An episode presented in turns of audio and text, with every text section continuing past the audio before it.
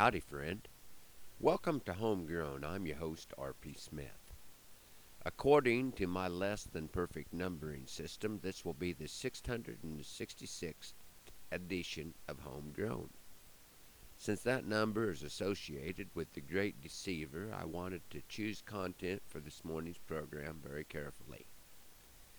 As you folks are listening to this morning's program, I will be making my way back up out of Texas, making a trip in two days that used to take the cowboys following the herd several months.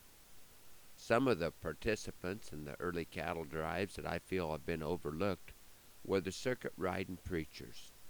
The cowboys would often refer to these men as sky pilots, and this was long before that contraption the Wright brothers came up with. My unofficial opinion on the denomination of these gentlemen comes from the observation of the aquatic resources of the region, leading me to the conclusion that these givers of the gospel were most likely Methodists, because the water holes were too few and far between to keep the Baptists in business. River crossings were the most dangerous part of the journey for the herds as they came north.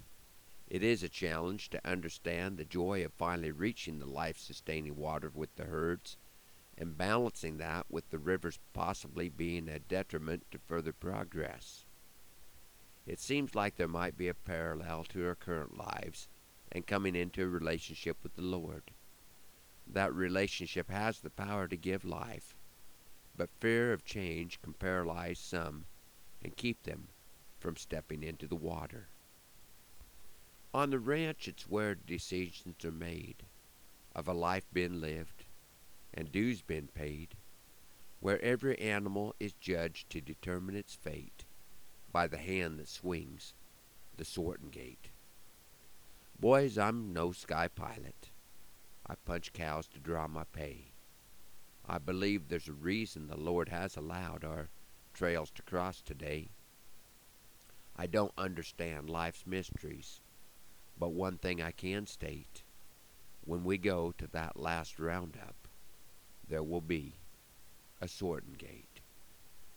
We are created by a perfect God who can tolerate no sin, and only those that ride for Jesus' brand, heaven's gate, will enter in, because God made him who had no sin to be the sin for us, so that through him we might become his own righteousness.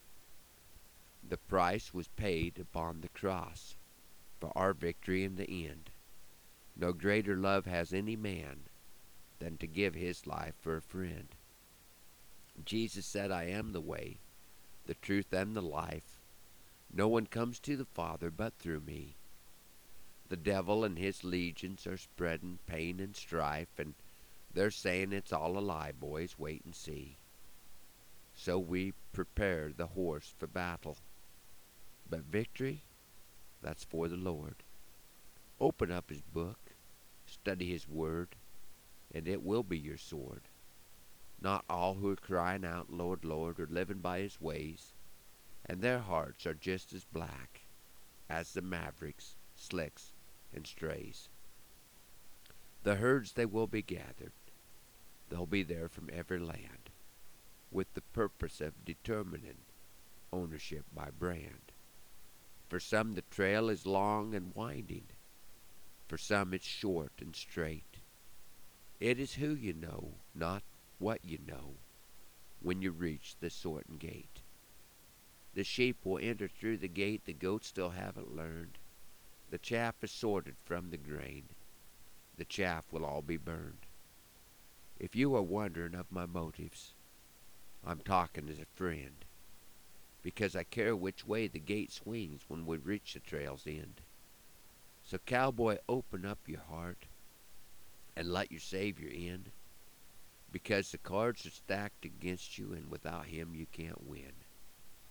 Someday we'll ride beside still waters, where those lush green meadows grow, when that gate will swing and a voice will ring, "Father, these are ones I know." Thanks for riding along on Homegrown this morning. Hoping that the Lord blesses you real good today, that He is raining on your place, and that our happy trails cross again soon. I'm R P Smith.